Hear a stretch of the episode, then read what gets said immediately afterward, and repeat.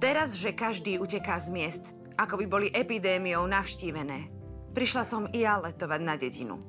Vlastne môj úmysel je lapiť da jedného dedinčana, keďže sa mi v meste nepodarilo dostať sa pod čepiec napriek kope záletníkov.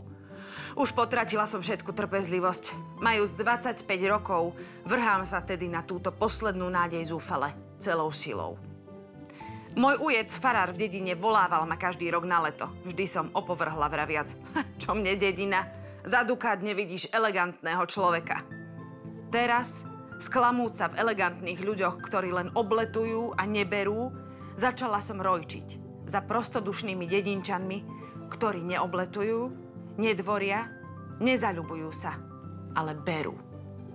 Toto bol úryvok z dnešnej knihy dňa.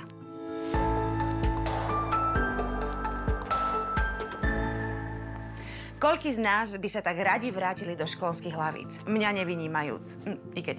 No, to, čo sme vtedy tak nenávideli a tvrdohlavo voči tomu bojovali, sa v dospelosti vracia ako bumerang. Našťastie život a jeho skúsenosti nás už naučili čítať povinné čítanie s inou emóciou. Možno je to tým, že konečne tým knihám rozumieme. Dnes som si pre vás pripravila zbierku slovenskej vizionárky. Ženy, ktorá sa nebala porušiť zažívané rozprávačské postupy literárnych diel a priniesť nové, na pohľad možno banálne témy, ale vo svojej podstate najpravdivejšie.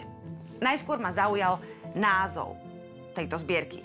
Timrava je autorkin pseudonym a zároveň týmto slovom sa kedysi označovali studničky.